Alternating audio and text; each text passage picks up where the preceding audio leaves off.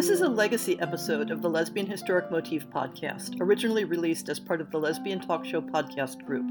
Some references may be obsolete.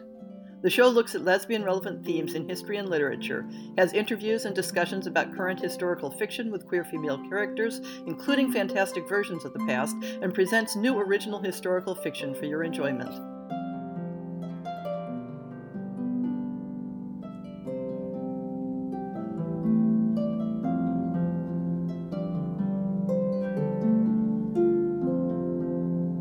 Sometimes I think if I didn't have regular commitments to my blog and podcast, to say nothing of the day job, I'd want to just curl into a ball in the corner and hope for the world to stop burning. It's a standing joke among my writer friends that no novelist or scriptwriter would have been allowed to create a year like this one because it has smashed the limits of plausibility. And yet, we persist. Watching people rise up, not only across the U.S., but around the world, to once more protest the callous disregard and disrespect for the lives of certain human beings purely because of the color of their skin, I'm reminded of how critical it is for the stories of our history to tell us truths. Truths about the deep and poisonous roots of the social dynamics that are at play.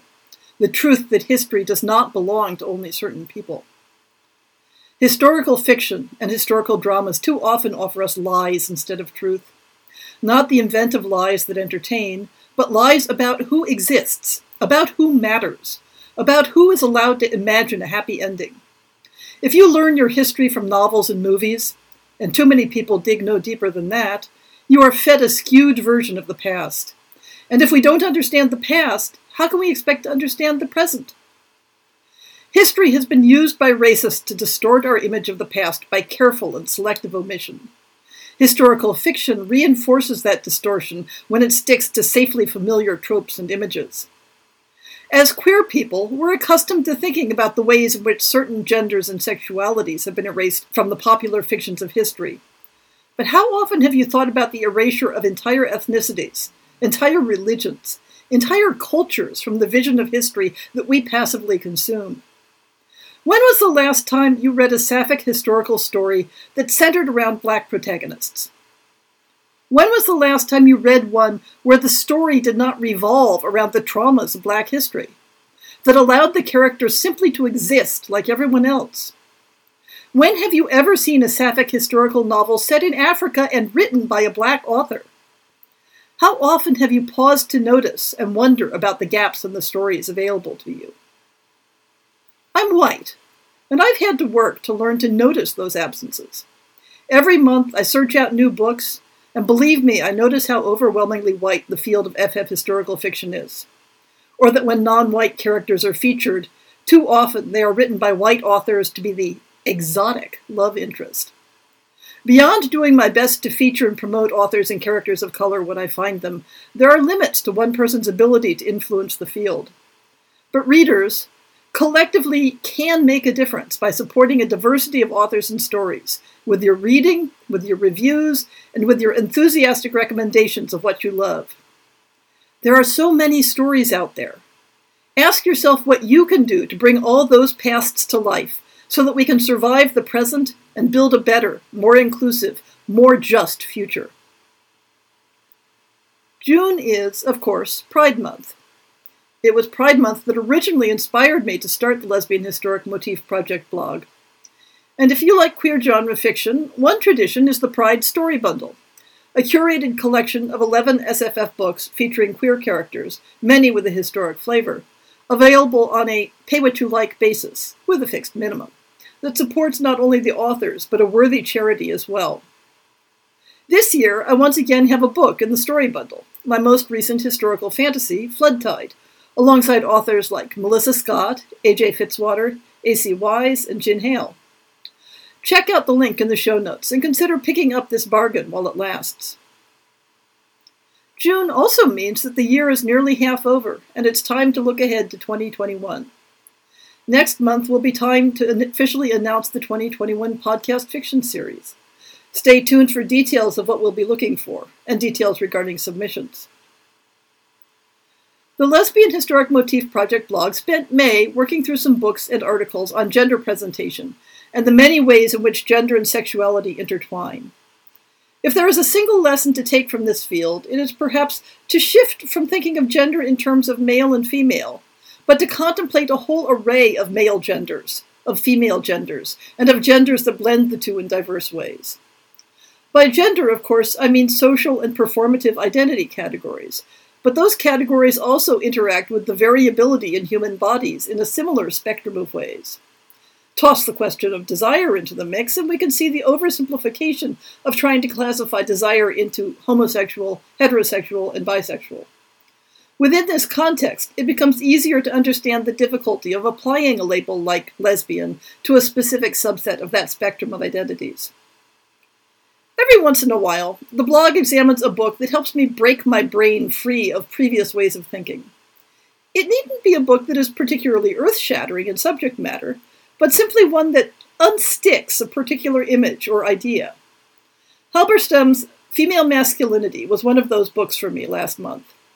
The other May publications in the blog were Garber's Vested Interests, Cross Dressing and Cultural Anxiety, which unfortunately was much more dated in its analysis, Hindmarch Watson's study of a cross dressing Victorian juvenile delinquent, Lois Schwich, The Female Errand Boy, and Herrmann's literary analysis, Imitations of Marriage Cross Dressed Couples in Contemporary Lesbian Fiction. In June, my plan has been to cover several books that have only bits and pieces of lesbian relevant content.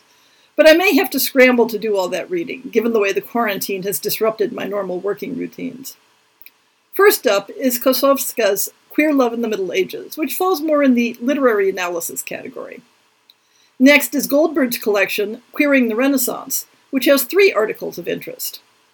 I was going to follow that with Alan Bray's Homosexuality in Renaissance England, but my intention was to read a library copy on the assumption that the lesbian relevant content would be too scanty to be worth buying the book. Since going to the library is out at the moment, that book will get moved to a later date. How much later is anyone's guess at this point. New book acquisitions haven't been from shopping, but a gift of a copy of Anne Choma's Gentleman Jack, the Real Anne Lister, the biography on which the TV show was based. One of my friends from science fiction fandom had promised to give me the copy he was done with the next time we met, and since meeting face to face is postponed indefinitely, he mailed it to me instead. This month's author guest will be Amy Hoff, whose historical fantasy novel, My Heart's in the Highlands, is coming out from Bella Books this month. So look forward to hearing more about that book next week. I don't have an essay topic lined up yet for this month, so it'll be a surprise. At this point, it'll be a surprise to me as well. And on to the recent new and forthcoming books.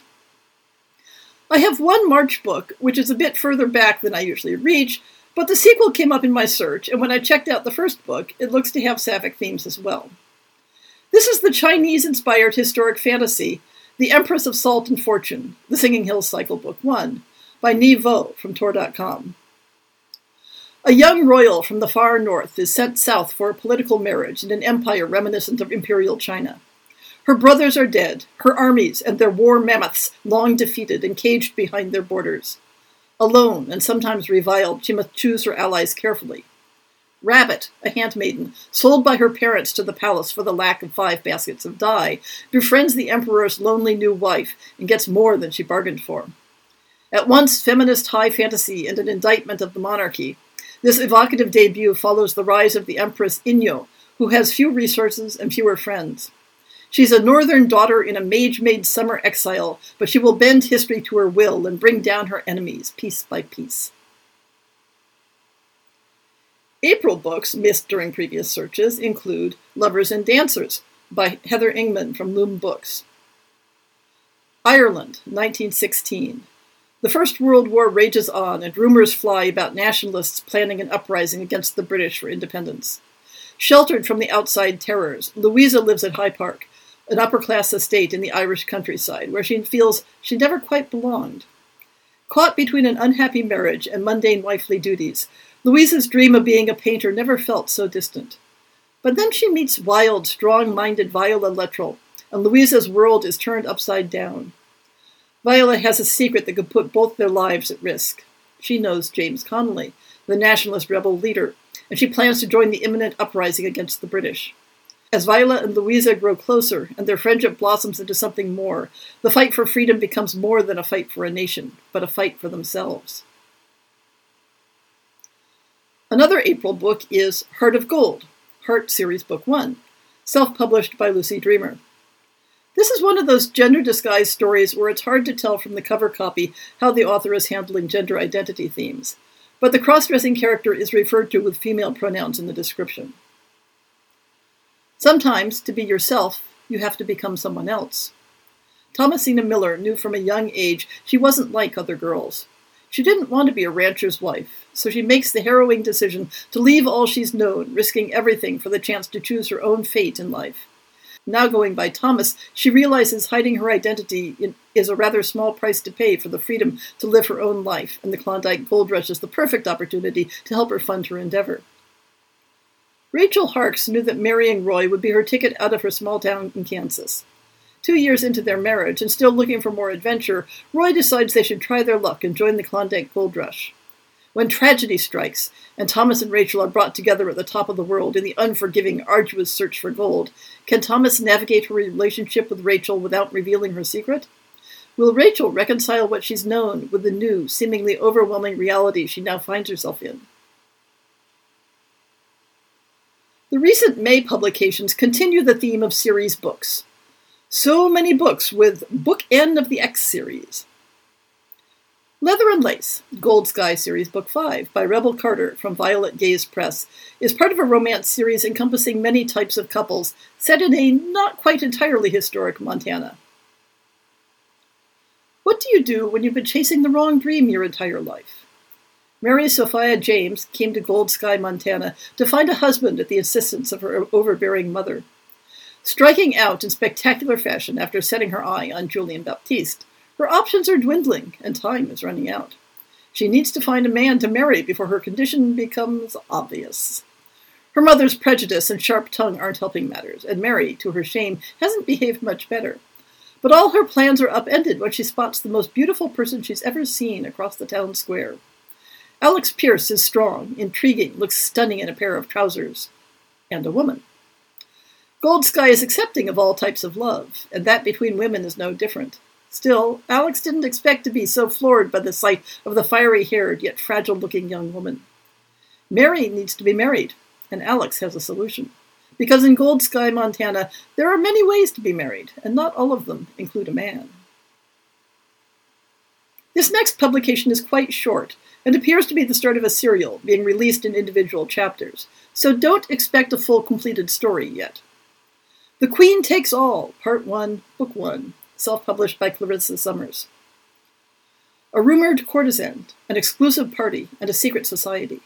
What could go wrong? Hetty is overcome with excitement when her stepfather asks her to complete an undercover assignment. The catch? She must travel to London and pose as a French lady in order to win the friendship of the infamous Delphine Dubois. Yet the evening takes an unexpected turn.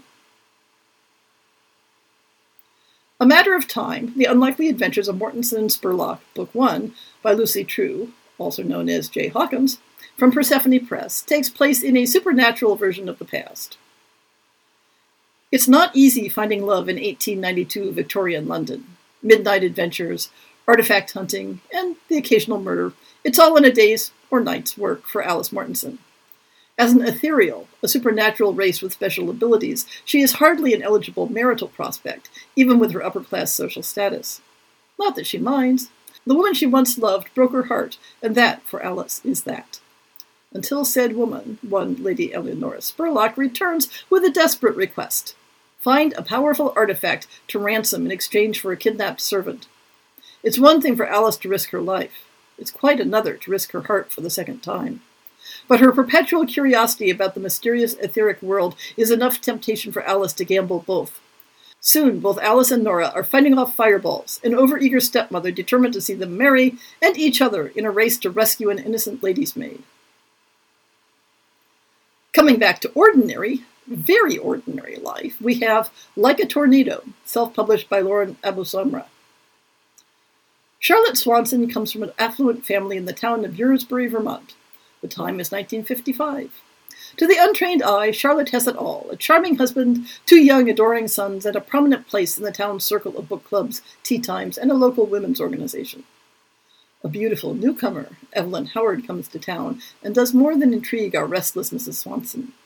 Exchanged glances, accidental hand brushes, and small talk may not be all these two share.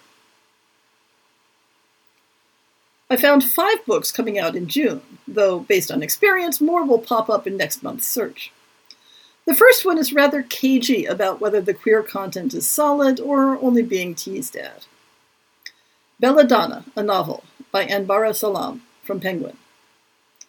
An evocative, atmospheric story of friendship and obsession set in the 1950s that follows two schoolgirls from Connecticut whose lives are changed forever when they travel to a silent convent in northern Italy to study art for a year. Isabella is beautiful, inscrutable, and popular. Her best friend, Bridget, keeps quietly to the fringes of their Connecticut Catholic school, watching everything and everyone, but most especially Isabella. In 1957, when the girls graduate, they land coveted spots at the Accademia di Belle Arte di Pentilla in northern Italy, a prestigious art history school in the grounds of a silent convent. There, free of her claustrophobic home and the town that will always see her and her Egyptian mother as outsiders, Bridget discovers she can reinvent herself as anyone she desires. Only Isabella knows the real Bridget, just as Bridget knows the true Isabella. But as that glittering year goes on, Bridget begins to suspect Isabella is keeping secrets from her. Secrets that will ruin all of her plans and that will change the course of their lives forever. I keep thinking from the title that this next book is set much earlier, but it's a post World War I story. Her Lady's Honor by Renee Dahlia from Carina Press.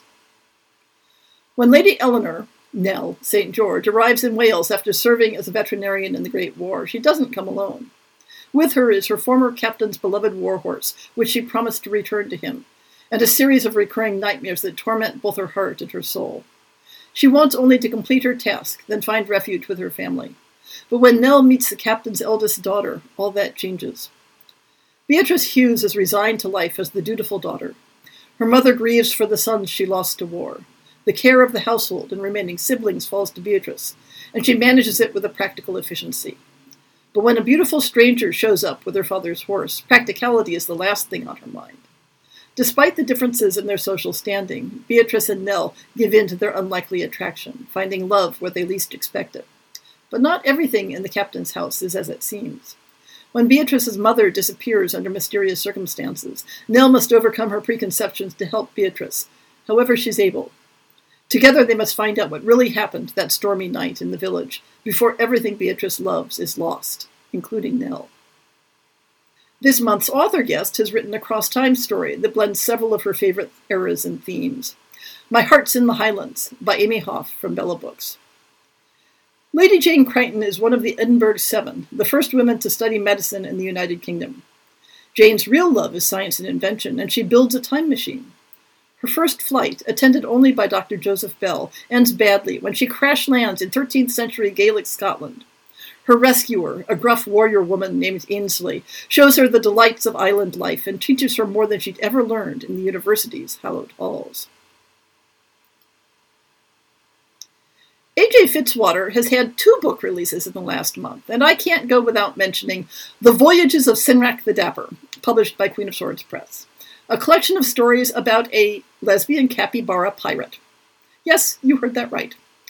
But Cynric doesn't quite fit into anything resembling our history, so for that I'll feature No Man's Land from Paper Road Press.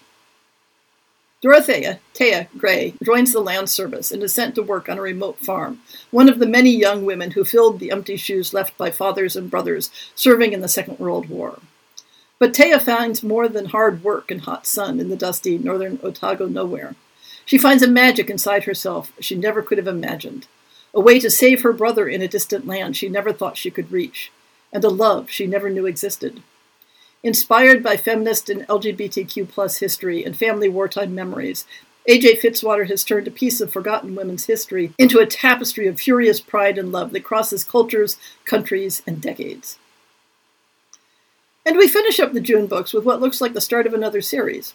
Vera Kelly is Not a Mystery, a Vera Kelly story, by Rosalie Knecht from Tin House Books. When ex CIA agent Vera Kelly loses her job and her girlfriend in a single day, she reluctantly goes into business as a private detective. Heartbroken and cash strapped, she takes a case that dredges up dark memories and attracts dangerous characters from across the Cold War landscape. Before it's over, she'll chase a lost child through foster care and follow a trail of Dominican exiles to the Caribbean. Forever looking over her shoulder, she nearly misses what's right in front of her her own desire for home, connection, and a new romance at the local bar. In this exciting second installment of the Vera Kelly series, Rosalie Knecht challenges and deepens the Vera we love, a woman of sparkling wit, deep moral fiber, and martini dry humor who knows how to follow a case even as she struggles to follow her heart. And what am I reading? Still not much. I started the non historical science fiction story Catfishing on Catnet by Naomi Kritzer, but it isn't really grabbing me. I swear I started reading something on Kindle, but my Kindle app is being wonky at the moment and I can't check, and I don't remember the title. And now, don't laugh, I always have a hard copy book that I read while brushing my teeth, because it ensures I spend the right amount of time on the job. And for that, I just started, very belatedly, Malinda Lo's young adult fantasy, Huntress. And I'm still listening to the audiobook of N.K. Jemisin's Fantasy of a Sentient New York, the City We Became, which is simply amazing. And at least one of the avatars of the city is a lesbian, so it fits the theme. How about you? Has the quarantine completely disrupted your fiction reading, or has it sent you to books for comfort?